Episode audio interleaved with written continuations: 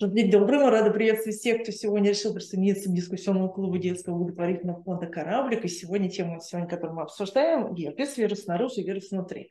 А по информационным данным, герпес – это одно из самых распространенных, наверное, заболеваний. Можно сказать, что ну, большинству людей, людей он знаком. И поскольку всех а, беспокоит именно высыпание, то и стараются как-то вот избавиться именно от них не думая о том, что вирус у нас поселился внутри. А мы сегодня хотим поговорить э, не только о том, что такое вирус герпеса, в чем заключаются его особенности, какие органы и системы он может поражать, опасен ли он для человека, но и хотим поговорить о факторах, которые его провоцируют, и о возможности предотвращения рецидива. А сегодня у нас в гостях а, врач-инфекционист, а, педиатр Морозовской детской городской клинической больницы, доцент кафедры инфекционных болезней Медицинского университета имени Пирогова, главный внештатный специалист по инфекционным заболеваниям у детей в Центральном и Юго-Восточном округах Артищев Алексей Юрьевич. Здравствуйте. Добрый день. А, конечно же, первый вопрос, что такое вирус герпеса, в чем заключаются его особенности, как им заражается и как вот проходит его путь в нашем организме. А, ну, первый ответ, во-первых, благодарность за то, что пригласили, и то, что подняли эту актуальную, но в какой-то мере утопическую тему, потому что действительно, а, несмотря на то, что мы живем в 21 веке, а, и многие инфекции вдоль и поперек изучены при помощи различных современных методов исследования, но тем не менее, действительно, а, вот эта герпетическая группа вирусов, она остается по-прежнему загадкой и содержит очень много э, каверзных нюансов, которые не имеют на сегодняшний день ответа. И действительно актуальность обусловлена тем, что эта группа инфекций, именно э, герпетическая группа, то есть вирусы, которые относятся к семейству герпесов, э, отличается тем, что течение своей жизни все мы так или иначе сталкиваемся с одним или несколькими герпетическими вирусами из этой группы. И э, после заражения, как правило, эти вирусы остаются с нами навсегда. То есть речь идет о хронической инфекции и таком важном э, свойстве этой группы вирусов, которое э, в науке, в медицине называется персистенция. Он может находиться в латентном состоянии, в неком спящем, а может при определенных условиях, обстоятельствах, э, в определенном возрасте и прочее активироваться. Среди тех вирусов герпеса, которые способны заражать человека и вызывать какие-то патологические состояния, на сегодняшний день известно 8 типов – а, для них всех да, прослеживается вот это основное свойство э, заражения и отсутствие элиминации, то есть э, сохранение все время в организме, но э, вклад, собственно говоря, в определенную патологию э, и поведение их немножко отличается. Поэтому э, вкратце, да, я ну как бы просто обрисую весь спектр и всю проблему этих вирусов. Mm-hmm. А, что касается первого и второго типа вирусов, то их называют вирусами простого герпеса. Собственно говоря, это то, э, с чем сталкиваются, о чем знают, я думаю, все население, э, родители. Распространенная инфекция. Посчитать, сколько человек в мире инфицировано, практически невозможно, но большая часть так или иначе ко взрослому состоянию инфицируется. И э, чаще всего эта инфекция известна тем, что э, как у детей, так и у взрослых э, может активироваться э, в виде э, таких сгруппированных высыпаний либо на лице в области губ, в области носа, либо в области половых органов. И, соответственно, основная передача – это воздушно-капельный путь и э, половые контакты. Причем э, локализация высыпаний в области гениталий, как правило, обусловлена вирусом второго типа, в то время как на лице э, за эти высыпания и изменения ответственны вирусы первого типа. Но для любого вируса, включая их, безусловно, спектр состояний значительно шире. И это относится ко всем последующим шести типам, что пожалуй, основным фактором, который играет значение на то, во-первых, проявляется ли эта инфекция, да, то есть возникают ли рецидивы, как часто они возникают, И может ли этот вирус э, поражать другие органы и вызывать более тяжелые состояния, в том числе летальные исходы, зависит прежде всего от особенностей иммунодефицита. Поэтому априори это для всех восьми э, вирусов э, характерно, что любой иммунодефицит, особенно если это касается тяжелых иммунодефицитов, как врожденных, так и приобретенных, да, например, ВИЧ-инфекция, в случае, э, когда заболевание у ребенка э, требует э, проведения химиопрофилактики, химиотерапии, лучевой терапии, да, которая угнетает иммунитет. Безусловно, это дает повод к тому, что наша система перестает сдерживать этот вирус, и он может быть очень опасен. Помимо иммунодефицита, э, для всех, пожалуй, э, вирусов э, этого семейства можно отметить основные группы риска. Это беременные женщины, причем основной риск не столько для самой беременной, сколько для плода. И все мы понимаем, что последствия да, заражения могут зависеть от целого ряда факторов, и в том числе от того периода беременности, в который эта инфекция может проявиться в остром состоянии или в виде так называемой реактивации обострения. Поэтому, если это ранние сроки, да, это может грозить э, в том числе гибелью плода. Если это более э, поздние сроки, то эти пороки различной степени выраженности. Ну и, пожалуй, двумя важными группами это относится, пожалуй, ко всем инфекционным заболеваниям. Всегда риск более тяжелых форм, любой инфекции. Есть у детей а, раннего и младшего возраста. В данном случае ну, основная группа риска – это дети первого года жизни и пожилые люди. А, именно поэтому наверняка и в жизни многие замечали, что тот же самый упомянутый уже первый, второй тип вирусов герпеса да, чаще рецидивируют в более старшем возрасте у взрослых, да, если нет каких-то дополнительных факторов риска иммунодефицита. Что касается следующего, третьего типа, то это, пожалуй, самый знаменитый и самый распространенный. И он э, э, отличается от всех остальных, что он вызывает классическую детскую инфекцию в нашем современном мире, в 21 веке, по крайней мере, у нас в стране. Э, это самая распространенная детская инфекция, она остается детской инфекцией. Это всем известная ветряная оспа или ветрянка. А, которая развивается при первичном инфицировании. То есть человек, да, ребенок или взрослый, если он раньше не сталкивался, восприимчивый человек, если э, сталкивается впервые с этим вирусом, то это реализуется в виде ветряной оспы. Но, как и другие варианты э, и типы вирусов герпеса, э, полной элиминации э, и выхода вируса из организма не происходит. Он находится в спящем латентном состоянии, в связи с чем вторая проблема, обусловленная а, этим вирусом, это так называемый опоясывающий лишай или опоясывающий герпес. А, это уже те высыпания, которые возникают при реактивации, при просыпании, если просто объяснять э, этого вируса. Опять же, чаще это удел людей старше 50 лет и пожилых Несмотря на то, что, казалось бы, это, как правило, локализованные высыпания по ходу каких-то нервов, да, э, тем не менее, это достаточно серьезная проблема из-за выраженного болевого синдрома, иногда из-за риска последующих рецидивов, там, поражения глаз и некоторых других органов. Что касаемо детей, поскольку, ну, в первую очередь, мы говорим о детях, то опоясывающий герпес, безусловно, э, как рецидив, как реактивация в детском возрасте встречается крайне редко – на сегодняшний день существует, ну, пожалуй, две э, основные группы риска, в каких случаях э, можно предполагать, что это состояние случится. Первое – это в том случае, если ребенок переносит ветряную оспу в раннем возрасте, на первом году жизни.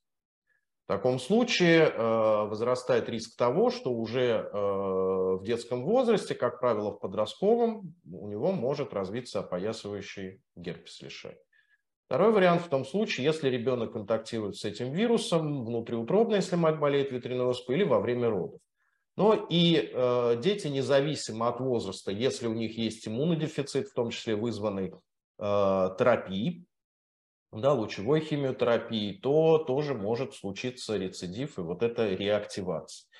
И опоясывающий герпес – это люди с опоясывающим герпесом, независимо от возраста. Это такие же источники э, ветряной, ветряной оспы да, для заражения этим вирусом для детей и взрослых.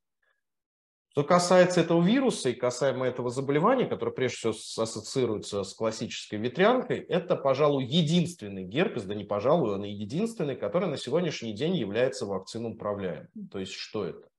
В отношении э, только этого герпеса существует эффективная и безопасная вакцина, которая была еще запретена в Японии в далеких 70-х годах прошлого века японским ученым. И сама история изобретения этой вакцины, она э, в какой-то степени э, классическая. То есть вот этот э, доктор, профессор, э, который изобрел эту историю, у него очень тяжело перенес э, ветряную оспу собственный сын. Долгое время эта вакцина использовалась э, в пределах Японии, потом в 90-е заинтересовались в других странах, и все вакцины от ветряной оспы, которые зарегистрированы в том числе и у нас в стране, на сегодняшний день э, содержат вот этот э, классический штамм вакцины ОКА. ОКА, название он получил как раз от имени сына, переболевшего этого ученого. А, ну, с разными а, модификациями. Во многих странах э, мира, но прежде всего речь идет о странах, так называемых, с высоким уровнем дохода, да, с развитой системой здравоохранения, экономическими возможностями, вакцинация от ветряной оспы проводится планово. Вот в США опыт аж с 90-х лет. А, зачем нужна вакцинация? Не только из-за того, что ветряная оспа самое распространенное заболевание, но исходя еще из целого ряда аспектов. Да, э, ну, априори считается, это действительно так, что это заболевание, если э, ребенок сталкивается с этим вирусом в детском возрасте, переносится в абсолютном большинстве случаев легко. Да. Но, э, опять же, исходя из того, что это герпес-вирус, есть целый ряд нюансов непредсказуемо, а иногда и у групп риска, имеющих иммунодефициты и так далее, ветряная оспа может э, проявляться осложнениями, в том числе поражениями центральной нервной системы, э, то есть развитием энцефалита, э, других органов и систем, но и, к сожалению, отличается большим количеством других осложнений, в том числе вторичных, поскольку острая инфекция, которую мы называем ветряной оспой, в какой-то степени э, протекает с подавлением иммунной системы. Поэтому любая другая бактериальная инфекция очень легко садится и становится иногда достаточно агрессивной. А, более того, на сегодняшний день, поскольку группа герпес-вирусов активно изучается, э, вирусу ветряной оспы приписывается такое важное, пожалуй, последствие, как инсульты у детей. В настоящее время проводится международное крупное исследование, наша страна, вот Морозская больница тоже участвует в этом исследовании, которое изучает роль различных вирусов в развитии инсультов у детей. И вирусы герпеса, и особенно вирус ветряного оспы, оспы к сожалению, на сегодняшний день один из важных факторов таких вот э, отдаленных последствий. То есть если ребенок, даже если легко перенес ветряную оспу, у него есть априори шанс того, что в последующем у него могут быть вот такие а, патологии со стороны э, нервной системы. А, что касается следующих вариантов. А, четвертый тип вируса – это Эпштейна-Бар вирус, который прежде всего ассоциируется с таким заболеванием, как инфекционный мононуклеоз. Развивается это заболевание только при первичной встрече, то есть когда человек впервые сталкивается. Понятно, что сталкивается чаще именно в детском возрасте. Раньше считалось, что это в основном заболевание подросткового возраста, обусловлено это целым рядом обстоятельств. А, люди, зараженные этим вирусом, что дети, что взрослые, как правило, выделяют во внешнюю среду со слюной, ну, соответственно, с воздухом. А, это не высококонтагиозные заболевания. Опять же, важный акцент в том, что э, самым заразным из них является ветряная оспа, достаточно летучая инфекция. Все остальные вирусы герпеса, а, несмотря на то, что могут активно выделяться от э, носителя любого из этих вирусов, тем не менее риск передачи достаточно низкий. Здесь должно соблюдаться куча различных условий, то есть это тесный, длительный контакт. Именно поэтому для других инфекций, кроме ветряной оспы, не предусмотрено никаких специальных противоэпидемических мероприятий, изоляции, дополнительных обследований контактных, наблюдений и так далее. То есть здесь должно произойти куча разных нюансов. Поэтому и инфекционный мононуклеоз исторически прежде всего ассоциировался с подростковым возрастом, э, поскольку ну, наиболее яркие классические симптомы при заражении развивались именно э, в этой возрастной группе. Ну и кроме того, называли это болезнью поцелуя, потому что это как раз тот возраст подростковый, да, когда э, мальчики начинают встречаться с девочками, целуются, вот эта вот слюна, в которой содержится Эпштейн-Бар-вирус, естественно, легче передается при таком тесном контакте. Но а, в реальной практике сегодня мы знаем, что благодаря а, возможности в рутинной практике использовать дополнительные лабораторные методы исследования выявления вирусов, что в принципе это состояние может в разном возрасте проявляться. Но, тем не менее, как и для любого герпес-вируса, есть целый ряд подвохов. А, первый неприятный подвох а, связан с тем, что э, Эпштейна-Бар вирус а, является одним из э, тех вирусных агентов, который относится к группе онковирус. А, обстоятельства, да, при которых э, инфицирование этим вирусом может вызвать у человека, неважно, в детском возрасте, у взрослого человека, различные а, онкологические заболевания, но прежде всего классические это лимфомы, различные, до конца не изучены. На сегодняшний день неизвестны э, какие-то факторы, да, предпосылки, у кого мы можем, да, зараженного э, этим вирусом предсказать, что у него больший риск допустим, развития какого-то онкологического заболевания. А, поэтому э, в данной ситуации пока мы находимся ну, в неком тупике и можем только констатировать, что да, а, такое возможно. А, следующий вирус – это цитомегаловирус. Первичное заражение чаще, если нет каких-то дефектов иммунной системы, независимо от того, э, ребенок это или взрослый, протекает либо незаметно, без каких-то клинических симптомов, либо с э, такими э, неспецифическими симптомами, которые могут проявляться при респираторных инфекциях, да, то есть это лихорадка, э, там, возможно увеличение лимфатических узлов отдельных групп, то есть ну, варианты бывают разные. Прежде всего, этот вирус опасен для, опять же, людей с иммунодефицитами, независимо от возраста, и, опять же, для плода. А, цитомегаловирус является одним из важных так называемых тератогенных факторов, то есть э, тех факторов, которые при воздействии на плод э, во время беременности женщины могут приводить к тяжелым порокам и гибели плода. А, наверное, многие слышали, существует такое понятие, ну, женская половина, да, во время беременности, возможно, сталкивалась э, с таким термином, как торч инфекции. То есть это те основные ключевые инфекционные агенты, которые э, наиболее опасны для плода. Да, сама аббревиатура торч обозначает несколько, это токсоплазмоз, вот как раз буковка С, которая присутствует в этой, она как раз и э, обозначает цитомегаловирус.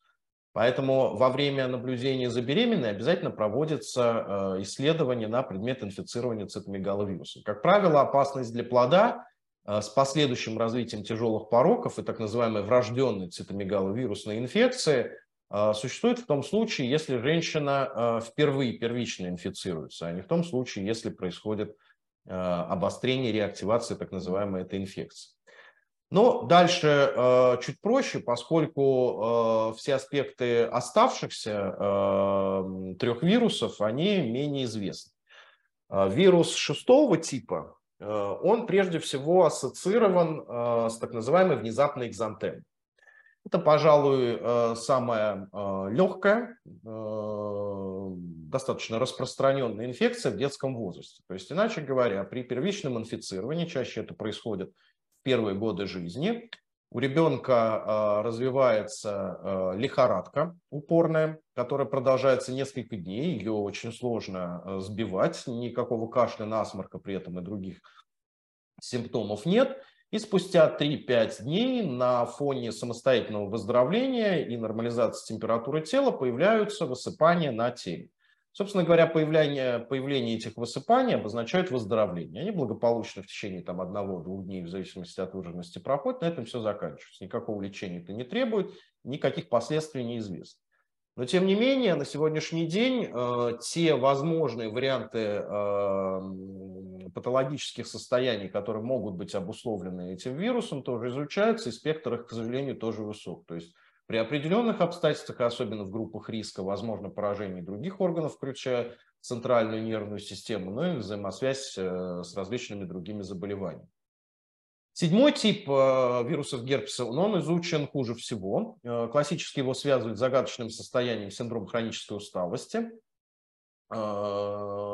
И что касается восьмого типа герпесов, то прежде всего он, поэтому его и называют ассоциированной саркомой капыши, Прежде всего, э, его ассоциируют именно с этим онкологическим заболеванием, э, которое, в свою очередь, на сегодняшний день считается так называемым СПИД-индикатором. Вообще, появление ВИЧ-инфекции в начале 80-х э, годов, когда были зарегистрированы первые случаи, сначала в США, потом в других странах, собственно говоря, продвинули теорию, гипотезу, во-первых, а потом и изучение и доказательства участия многих вирусов – в развитии э, злокачественных новообразований и раков. Э, ну, про Эпштейн-Бар мы уже говорили. И восьмой тип – это как раз классический вирус герпеса, который, в принципе, не замечен в каких-то других острых заболеваниях. Он также может присутствовать в нашем организме. И без развития определенного вида иммунодефицита, а именно СПИД, состояние, которое развивается у ВИЧ-инфицированных, сегодня это без отсутствия лечения – без антиретровирусной терапии, то, э, соответственно, э, это заканчивается, э, к сожалению, вот развитием этого тяжелого заболевания. Но и спектр состояний, для которых изучается возможная роль как непосредственной, так и мы называем это словом триггерные факторы, да, то есть дополнительные подстегивания э, как бы организма к развитию многих заболеваний, там, Альцгеймера, рассеянного склероза, других онкологических заболеваний и так далее. Поэтому э, то, с чего мы начали, и то, э, собственно говоря, как названа сегодняшняя э, встреча, да, вирус внутри и снаружи, к сожалению, спектр возможных проявлений, он очень утопичен. И действительно, с одной стороны, это проблема, но с другой стороны, э, чтобы не показалось нашим слушателям, что я хочу запугать, а, есть и другая параллельная гипотеза. А, то, что это хроническая инфекция, то, что эти 8 вирусов да, присутствуют э, с нами на протяжении всей жизни и есть определенная опасность да, развития достаточно серьезных заболеваний при определенных обстоятельствах. Тем не менее, одна из гипотез свидетельствует о том, что присутствуя э, у человека, э, они способствовали в какой-то мере эволюции за счет ускорения нервных импульсов. Благодаря этому мы, собственно говоря, стали тем, чем мы есть в своем развитии, в своих умениях, в своих навыках.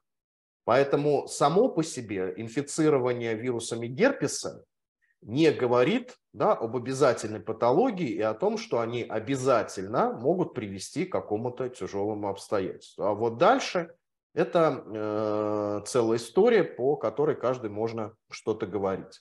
Если мы, э, вот возвращаясь к э, типу герпеса, у всех, ну такой вопрос, наверное, может быть не очень а, люди в этом разбираются, то, что всем казалось, что вот в детстве переболел ветрянкой, и, собственно говоря, вот этот вирус нас поселился, и вот эти высыпания на губах, они взаимосвязаны. То есть, судя по всему, нет, это нет, нет. Раз... Ну, просто иногда возникают ну, определенные путаницы. Э, те высыпания на губах э, в области носа иногда, к сожалению, бывают и с поражением э, глаза, соответственно, начиная с подросткового возраста и у взрослых, да, проблемы еще высыпаний, просто они не видны, и люди об этом не разговаривают, да, поэтому это не очевидно. Это действительно проблема генитальный герпес, то есть такие же высыпания а, в области гениталий. Это все относится к простому герпесу, никак не от ветрянки. Другое дело, что действительно реактивация э, вот этого варицелла зостер вирус, который вызывает э, в качестве первичной инфекции ветрянку, она протекает с высыпаниями сгруппированными, похожими на проявление вот этой простуды, то, что в народе называют, или э, инфекции, вызванной простым герпесом. Другое дело, что у опоясывающего герпеса э, реже э, высыпания локализуются в области губ и на лице. А, в чем разница, в чем логика инфекции? Вот э, когда э, человек, ребенок сталкивается впервые с этим вирусом, он проникает и начинает рассеиваться в разные участки кожи. Поэтому ветряная оспа, да, она характеризуется высыпаниями, которые по всему телу локализуются. То есть нет какого-то излюбленного вируса. В том случае, если происходит э, реактивация, так называемая, да, то есть из спящего состояния вирус начинает активироваться и выходит наружу, он, как правило, распро- распространяется по нервам и нервным окончаниям. Поэтому и у опоясывающего герпеса, ну, в какой-то степени и у вируса простого герпеса есть вот эта характеристика. Всегда высыпание носит некий э, локальный характер. То есть локализуется, ну, у нас это в медицине называется в области одного дерматома. Ну, например, опоясывающий герпес чаще это э, межреберные нервы, да, то есть в области грудной клетки, э, э, там иногда бывают более тяжелый случай с поражением и лицевого нерва, и тройничного нерва и так далее. Но это немножко разные ситуации. Вот то, что ветряная оспа, поясший челюшей. А, ну, сталкиваюсь с детства, что если ребенок болеет ветряной оспой, то взрослому человеку лучше с ними контактировать, потому что вот он, да, переболевший да, ветряной оспой, да. может спровоцировать вот это опоясывающее лишение. И наоборот, если у взрослого человека есть уже проявление появившегося лишая, то ему лучше тоже с ребенком не контактировать, потому что ребенок э, да. заразится а, Конфуз ситуации заключается в том, что а, до недавнего времени, по-моему, до года 2018 а, если, ну, как бы к ветрянке как-то исторически, да, были разработаны и применялись противоэпидемические мероприятия, тем более, что ветряная оспа, да, это всегда вспышки, это формирование очагов, и действительно большая проблема – у нас не было в стране нормативных документов, которые четко бы предписывали какие-то действия. На сегодняшний день а, санитарное законодательство, наконец, этот неприятный нюанс убрало. И связано это с тем, что источником ветряной оспы для ребенка, да, восприимчивого ребенка или взрослого, если он никогда не сталкивался с этим вирусом, может быть не только больной ветряной оспой, но и э, больной опоясывающим герпесом. Но нужно понимать следующее. Здесь есть определенная логика. При ветряной оспе вирус очень активно выделяется во внешнюю среду, количество его достаточно большое, выделяется он на достаточно большие расстояния, поэтому риск заражения при контакте очень высок. В то время как э, реактивация, когда вирус по нервным окончаниям в виде высыпаний, то, безусловно, несмотря на то, что риск заражения есть, но он значительно ниже. То есть, ну, считается, это, ну, условно, здесь сложно посчитать, но исследования э, пытались такие провести. Если взять семейный э, очаг, да, семью, которая тесно контактирует в замкнутом пространстве, э, если в семье э, кто-то заболевает ветряной оспой, э, то другие члены семьи, если они восприимчивы, э, заболевают где-то в 90% случаев у них риск. Если брать опоясывающий герпес, да, реакцию опоясывающий лишай, то э, риск составляет всего где-то 20% э, от э, риска заражения ветряной оспой. Точно так же, как пример с простыми герпесами. Да? Э, одно дело, когда высыпания локализуются в области лица, и э, вирус активно выделяется, и больше шансов. Другое дело, когда речь идет о втором типе, который локализуется в области гениталий. Понятно, что в этом случае, поэтому и относится вот этот вариант инфекции к инфекциям, передающимся половым путем. Здесь совершенно ну, другие риски и совершенно другие обстоятельства, при которых происходит заражение. Поэтому действительно нужно помнить, и на сегодняшний день это прописано в санитарном э, законодательстве, что источником ветряной оспы может быть не только больной ветряной оспы, но и больной опоясывающим герпесом. Поэтому э, все противоэпидемические мероприятия, присущие э, ветряной оспе, обязательно проводятся и в отношении больных с опоясывающим герпесом. Другое дело, что во взрослой практике опять же, исходя из того, что ветрянка у нас в стране является неуправляемой, То есть уровень заболеваемости, он не меняется. Он немножко такой периодичный, цикличный, связанный с естественным э, распространением инфекции, формированием там иммунной прослойки. Но что в прошлом веке, в середине 50-х годов, э, ежегодно у нас заболевало где-то порядка 600-800 до миллиона э, человек то сейчас ничего не изменилось. То есть заболевает такое же количество. Поэтому исторически э, даже больных с опоясывающим герпесом, если была необходимость госпитализации, потому что, к сожалению, неприятность ее в том, что очень часто сильно выражен болевой синдром. То есть это действительно большая проблема, проблема последующей так называемой постгерпетической невралгии, то есть больные серьезно мучаются, этого болевого синдрома и вообще клали в обычные отделения неврологии, исходя из того, что ну, все-таки взрослые, да, э, даже если при контакте, уже, скорее всего, все 100% уже сталкивались с этим вирусом и нет обстоятельств. Поэтому здесь больше упор на детское население и на людей из групп э, риска. А если мы говорим вот о факторах провокаторов, то есть да, понятно, что вирус находится внутри, но он находится в спящем состоянии. Вот что может спровоцировать его, ну потому что обычно в губах ее так и называют простуды, понятно, что да, то есть ВРВИ и грипп могут, а есть еще какие-то факторы, которые могут вот спровоцировать опять? Ну, пожалуй, ну как бы единственный объективный, да, это иммунодефицит. Угу. А вот дальше возьмем э, условно здоровых детей и взрослых, то есть не имеющих да, очевидных э, иммунодефицит, тяжелых каких-то заболеваний, сопряженных с иммунодефицитами, факторами, провоцирующими, да, это так или иначе всегда являются те, которые снижают наши защитные функции, как общие, так и местные. Именно поэтому да, риск он возрастает, например, в холодную погоду, да, когда дополнительно воздействует э, холодный воздух стрессовые ситуации, там, включая физические нагрузки. Безусловно, наша кожа и слизистые имеют дополнительные местные э, факторы защиты, поэтому э, любые повреждения, потрескивание губ еще, это ну, служит дополнительным фактором да, к тому, что э, может обостриться инфекция. Но, к сожалению, все предсказать мы не можем. И э, очевидных э, каких-то и обязательных э, проблем и факторов, э, при которых да, у кого-то чаще рецидивируют и в принципе рецидивируют, они, к сожалению, не всегда э, выявляются. Ну, просто когда разговаривали до мероприятия с разными людьми, вот чаще всего, да, упоминали, что человек понервничал. Да, Однозначно да, случается, да. что да, то есть многие отмечали, что первое солнышко, вот первый раз, когда загорают, очень часто бывает так, да. что... Да, Кстати говоря, вот важным фактом, о котором забываются. Да, одно дело, когда мы говорим ну, о вполне э, понимаемых да, всему населению э, вещах, да, что снижение резистентности там, при потомлении, при нагрузках и так далее, э, защита нашего организма. Но э, далеко не все понимают негативное воздействие солнечной инсоляции. Вообще, в принципе, ультрафиолетовое излучение и солнце не рекомендовано для детей первых ну, как-то так условно границу ставят за рубежом до 9 лет где-то.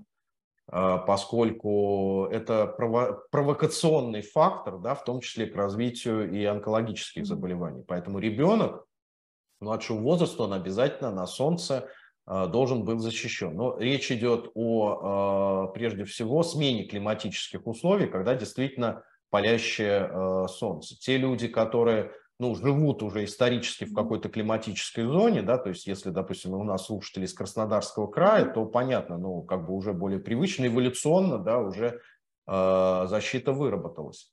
Поэтому факт инсоляции – это очень важный фактор именно провокатор реактивации, обострения любой герпетической инфекции. Мы э, ведем речь о избыточной инсоляции. Вот достаточно жарко. Речь не, говори, не ведем о том, что нужно прятаться все время, зашториваться, не выходить на улицу в солнечную погоду.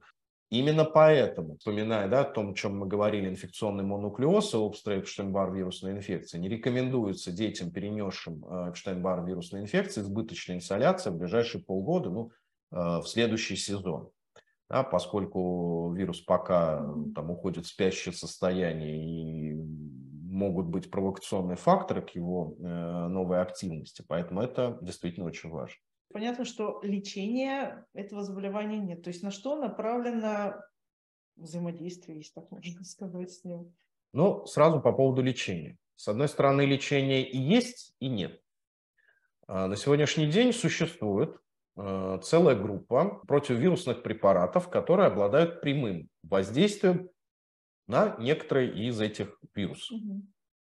Ну, речь идет о всем известных, э, о цикловире, ну, сейчас существует много валганцикловир и так далее. Какие-то из этих препаратов, да, хорошо воздействуют э, на одни типы этих герпетических вирусов, другие на другие, от этого исходит непосредственно выбор. Для того, чтобы, может быть, лучше понимать, я в качестве э, примера параллельного приведу ВИЧ-инфекцию. ВИЧ-инфекция является неизлечимым по-прежнему заболеванием. Неизлечимым в плане того, что вирус невозможно даже при помощи современных э, эффективных средств полностью удалить из организма. Но при этом люди, живущие с ВИЧ-инфекцией, если они получают современные препараты, соблюдают режим дозирования, для них ВИЧ-инфекция опасности в принципе в плане да, каких неприятностей не представляет. То есть они живут себе как обычные люди, у них нет иммунодефицита, нет последствий этого иммунодефицита. Так и здесь. А, противовирусные препараты с прямым действием, ацикловир и все тому подобное, они а, достаточно хорошо воздействуют на этот вирус. То есть тот вирус, который выходит из спящего состояния, они активно подавляют. Именно поэтому для большинства из этих препаратов, и, возможно, кто э, сталкивался с этими проблемами, да, начиная от тех же самых банальных препаратов, видели неоднократно в инструкциях такое загадочное слово инвитро в пробирке. То есть реально, если мы э, в пробирку добавим эти вещества к этим вирусам, все, эти вирусы погибают. Другое дело, что происходит в реальной практике. Когда идет активная репликация вируса, его выделение, эти препараты воздействуют на него. Но если происходит ну, так называемое иммуноопосредованное, либо вирус находится в неким спящем и прячется в неких э, подворотнях нашего организма, справиться с этим невозможно. И второй важный факт, э, он связан э, с временем начала этой инфекции. Опять же, исходящий из того, что вирус – это обликатный паразит. Э, начав воздействовать на какие-то клетки, клетки погибают. Чем раньше мы схватим этот вирус, тем у нас больше шансов добиться какого-то эффекта. Яркий пример, э, чтобы ну, как бы понимать суть того, о чем я говорю, это COVID-19, да, наша головная боль последних трех лет. В чем э, был неуспех э, первых исследований противовирусных препаратов да, и различных средств лечения, которые в 2020 году, как это заболевание появилось, пытались лечить, да и сейчас основной приоритет э, именно в назначении тяжелых форм у госпитализированных больных, у которых тяжелое поражение нижних дыхательных путей развития пневмонии. Э, это уже не острый процесс, это развивается, как правило, через неделю, 9-11 день, и вирус там уже не играет никакого значения. Поэтому уже сейчас существующие новые препараты, они эффективны но только в том случае и назначают их только в том случае, это первые дни заболевания. Так вот, в чем проблема э, герпетических инфекций? Тот же самый инфекционный мононуклеоз, заболевание, которое у подростков и взрослых э, протекает достаточно длительно. Они мучаются от э, лихорадки, от других симптомов, там связанных в том числе с затрудненным дыханием и так далее. И препараты, э, классические препараты противогерпетические, они хорошо воздействуют как на вирус Эпштейн-Бар, так и другие вирусы. Но это заболевание, которое развивается постепенно. Очень сложно сделать так, чтобы назначать эти препараты сразу да, в первые двое суток. То есть, как правило, диагноз да, устанавливается на основании появления классических симптомов, картина развивается постепенно, уже поздно. Поэтому препараты назначают в тяжелых случаях, но уже э, повлиять, да, резко вылечить человека они не могут, но они при этом снижают выделение вируса за счет снижения репликации. То же самое в отношении основной проблемы, да, это рецидивов э, герпеса. Именно поэтому, да, те, кто этим страдают, в инструкциях много раз видели, врачи, возможно, указывали, что нужно начинать как можно раньше. Если вы хотите, чтобы рецидив да, прошел легко и быстрее купировался, нужно начинать даже в том случае, если появляются первые характерные еще признаки, потому что при рецидивах очень часто до высыпаний люди ощущают предвестники, mm-hmm. то есть чувство жжения в этом месте. Уже в это время желательно как можно быстрее начать препарат. В таком случае эффект будет. Что касается профилактики, здесь то же самое. Ну, всем подряд да, назначать и для подавления вируса не имеет смысла. Поэтому на сегодняшний день, опять же, используя вот эти препараты с прямым действием, ацикловиры, там, ганцикловиры, валцикловиры, сейчас достаточно э, большое количество, в том числе проводят профилактику у людей с иммунодефицитом. Например, при трансплантации органов да, предусмотрены определенные достаточно длительные курсы назначения соответствующих препаратов после трансплантации. Такие курсы предусмотрены в некоторых условиях, так, при онкогематологических заболеваниях, там, при проведении э, там, химиолучевой терапии и так далее. Из банальных историй, единственное, где играет значение такие профилактические курсы длительные, единственный вариант, который исследован и официально рекомендован, это рецидивы как раз генитального герпеса. Это получил название супрессивной терапии. То есть те люди, которые страдают от частых рецидивов простуды, которые в области гениталий, им назначается ежедневный постоянный прием на 6 и более месяцев препарата. И в этом случае за счет вот этого постоянного подавления эти рецидивы прекращаются, либо становятся реже. Разные способы используют э, в лечении это иммуноглобулины. Для цитомегаловируса существует даже так называемый специфический иммуноглобулин, когда вводят э, при некоторых состояниях антитела к этому вирусу. А, для излечения, но действительно как бы проблема она остается. То же самое в отношении профилактики. Невозможно назвать на сегодняшний день ни одного эффективного, да, важного способа в профилактике, как заражения, так и возможности рецидива. А, безусловно, самым опасным и значимым является то, что часть из этих вирусов, прежде всего упомянутый Эпштейна-Бар вирус, вирус э, восьмого типа при иммунодефицитах, да и без иммунодефицитов могут провоцировать э, онкологические заболевания. Но, к сожалению, на сегодняшний день нет да, каких-то объективных факторов, то есть сказать, допустим, если мужчина, да, вот у тебя больше, или если у тебя такой возраст, у тебя больше шанс. К сожалению, невозможно предсказать. Поэтому в том числе и варианты реактивации на фоне каких-то хронических заболеваний, в том случае, когда, допустим, идет речь об онкологических заболеваниях, обусловленных тем же самым Эпштейна-Бар вирусом, обычно не воздействуют на сам вирус, а уже решают проблему самого заболевания, и параллельно с этим подавляется сам вирус. Ну а в отношении профилактики, еще раз повторю, что только в отношении одного есть эффективный способ профилактики. В некоторых, ну, э, в стране у нас э, сейчас в плане стоит включение в календарь в национальной вакцинации от ветряного оспы. Все дети Москвы, они имеют возможность получить прививку от ветряного оспы бесплатно в поликлинике, это входит в календарь. Ну и, безусловно, это группы риска да, то есть люди и дети, имеющие определенные заболевания, повышающие риск развития тяжелых форм ветряной оспы, они как бы тоже в первую очередь должны быть привиты. Более того, вакцина от ветряной оспы успешно а, применяется в качестве экстренной профилактики непосредственно уже после контакта, Прежде всего, если она введена в первые 72 часа, трое суток после непосредственного контакта. Лекарства, таблетки понятно, но существует еще мази. То есть насколько они э, эффективны именно вот если мы говорим о первом и втором? Угу. Инфекции, они подвержены логике. Здесь логика очевидна. В данном случае вирус идет изнутри. От того, что мы помажем сверху, да, мы, ну, вот эти вирусы, которые находятся в этих пузырьках, там, э, в корке, да, мы каким-то образом воздействуем. Но сам рецидив, то есть выбрасывание некого вируса в это место, мы не прекратим. Поэтому обязательно назначаются препараты внутрь. Наружные средства, да, их можно применять, и главное, э, главный смысл их применения – том, чтобы вирус меньше выделялся во внешнюю среду. Условно, ситуация, когда есть тесный контакт с восприимчивым организмом и группой риска. Семья, где есть человек иммунодефицитный, с тяжелыми заболеваниями.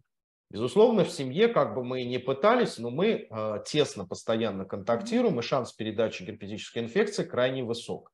Поэтому подобные мази, они служат дополнительным барьером наряду с противовирусной, то есть э, препараты, принимаемые внутрь, мы быстро снижаем вирусную нагрузку выделения, а здесь дополнительный барьер для того, чтобы он э, не выделялся или меньше, по крайней мере, выделялся во внешнюю среду. Есть какие-то факты, которые, ну, какие-то вещи, чего нельзя делать, там, ну, не знаю, мочить нельзя. Гигиена должна быть в любом случае. Любые повреждения кожи, как то раны, обычные царапины, как то и э, связанные с каким-то инфекционным процессом, да, в данном случае высыпание, неважно, ветряная оспа это или нет, это всегда фактор входных ворот для вторичной инфекции. Наша задача не допускать да, возможного проникновения. Высокий риск вторичного инфицирования появляется тогда, когда нарушена целостность пузырька, мы называем это покрышкой, когда обнажается поверхность. Именно поэтому, например, да, маркировка зеленкой, вот это, оно э, не несет в себе э, эффективность в плане вторичных инфекций. Оно не предотвращает инфицирование, потому что инфицирование происходит, если нарушилась целостность. Она нарушается целостность, покрышка вместе с этой зеленкой, фукарцином и остальным уходит, и поверхность обнажается. Mm-hmm. Поэтому гигиенические мероприятия, они важны для всегда. Но при этом нам важно, особенно при ветрянке, стараться не нарушать целостность этих пузырьков, чтобы они самостоятельно превратились э, в корки. Гигиенические мероприятия и водные процедуры при ветрянке являют важное значение не только да, в э, предотвращении вторичного инфицирования, но и помогают быстрее отвалиться корка. Они отвалятся быстрее, да, если они размачиваются. Еще важное значение, особенно у детей, да, является, поскольку это может сопровождаться зудом, да, стараться не расчесывать. Поэтому применяют радио противозудные средства, как наружный там коломин, там антигистаминные препараты, подстригать обязательно ногти. А потом вот переболел ребенок, а полотенце, мочалки, все остальное выбрасывается или можно постирать в кипяточке, там, ну, не знаю, хорошее? Можно, можно. Как бы предвосхищая, поскольку мне здесь показали до эфира некоторые вопросы, которые задавались о выживаемости вируса, отвечаю. Если мы обнаруживаем, а на сегодняшний день э, в 21 веке существуют современные методики, позволяющие в том числе обнаруживать некие небольшие, небольшое количество копий различных вирусов, там, бактерий и других возбудителей во внешней среде, в организме и так далее. Но сам факт их обнаружения не говорит о том, что эти микроорганизмы живы. Поэтому очень часто чего боятся? Да, что если передается воздушно-капельным путем, да, то обязательно риск очень высокий. Далеко не всегда. Одно дело корь, которая разлетается на большие расстояния, сохраняя свои способности к заражению. Другое дело, а, когда вирус, те же самые герпесы, если не брать ветрянку как исключение, они выделяются во внешнюю среду, но тем не менее а, на большие расстояния не разносятся. То есть, ну, реально в транспорте где-то, даже если мы сядем, посадим сейчас вокруг себя людей, у которых рецепт простуда, шанс того, что мы заразимся, вот посидев здесь небольшое количество времени, крайне низок. Очень часто все, ну, как бы читают сейчас возможности есть интернета, что вот вирус сохраняется на поверхности там два года, там а, на бархате три года и так далее. Это совсем не значит, что это есть риск заражения. Основной риск заражения – это при контакте. И второе – это количество инфицирования, потому что риск заражения зависит от чего? От количества выделяемого вируса. Современных методов исследований сейчас очень много. Очень активно, в том числе сами родители, применяют метод ПЦР вместо обычного посева а, на предмет носительства выделения. И ПЦР, он очень долго выделяет вирусы, но он не говорит о носительстве. А, был вопрос а, от зрителей, при ветрянке можно ли использовать норофен как жаропонижающий средство? Вопрос, который очень активно усолится в различных средствах массовой информации, там, в каких-то медицинских, около медицинских, там, в том числе в интернете. Речь идет об ибупрофене. Действующее вещество ибупрофена, mm-hmm. оно может называться не только mm-hmm. норофен, торговое название. Это э, классический нестероидный противовоспалительный препарат, который активно используется для снижения температуры, ну, там мы иногда по другим показаниям, противовоспалительный ряду с парацетамолом. Некоторые исследования относительно недавно в Европе пришли к выводу о том, что применение э, у ребенка с ветряной оспой в качестве жаропонижающего средства ибупрофена, он же нурофен, э, приводит к тому, что повышается риск вот этих вторичных гнойных осложнений кожи и в том числе достаточно серьезных глубоких этих поражений. Но на самом деле этот вопрос, который окончательно еще не решен. А коли уж мы заговорили о жаропонижающих и противовоспалительных средствах, то, что нельзя давать детям до 18 лет при острых вирусных инфекциях в качестве жаропонижающих средств, это аспирин. Это строго запрещено, поскольку у некоторых предрасположенных генетических детей может развиться тяжелое поражение, ну, прежде всего, со стороны печени, называется синдром Рея. Поэтому это единственный препарат, который строго запрещен, в том числе при ветряной оспе. А вот по отношению к норофену, действительно, э, пока выводы неоднозначны, но за этим наблюдаю. У нас был еще вопрос. А ребенок 10 лет, после болезни был герпетический стоматит, и теперь при любом повреждении, то есть не обязательно там, ну, трещина какая-то или еще что-то, десны появляется вот этот гнойничок. Мама спрашивает, это мы не долечили, а, заболевание, или вот теперь так и будет все время? Во-первых, э, сразу хочу сказать, что э, объективно и четко ответить на этот вопрос не могу по той простой причине, что сам стоматит, он имеет разные причины. И это не обязательно связанные с вирусами герпеса. Угу. Это могут быть и другие вирусы, точно так же, как и причины обострений, да, появления, а, могут быть совершенно не связаны с вирусом. То есть вирус здесь, ну, только выполняет роль, да, есть, ну, как бы открытые ворота, есть возможность, он э, как бы появился. То есть здесь проблема должна решаться изначально. В этом случае, в этом случае, ну, речь не идет ни о каком неодолечивании, но в этом случае при рецидивирующих стоматитах у ребенка, я уж не знаю, гнойничок, не гнойничок, это нужно видеть, но обязательно проводится более широкое исследование. Например, рецидивирующие стоматиты могут быть одним из э, признаков нарушений в желудочно-кишечном тракте, в том числе достаточно серьезных заболеваний, такие как э, группа ВЗК, э, воспалительные заболевания кишечника. То есть это гастроэнтеролог, да, это как бы стоматолог, да, например, каких-то. Есть определенные заболевания, вообще, которые, ну, вроде как маскируются под инфекцию стоматит, но на самом деле не являются как таковой, ну, неизвестна природа, то есть к вирусу это не имеет никакого отношения, решается эта проблема совершенно по-другому. Поэтому если такие рецидивы есть, единственное, что можно предложить в качестве варианта, ну, во-первых, на самих на обострении этих рецидивов, да, это гигиена полости рта, это обязательное полоскание э, хотя бы водой после каждого приема пищи в принципе.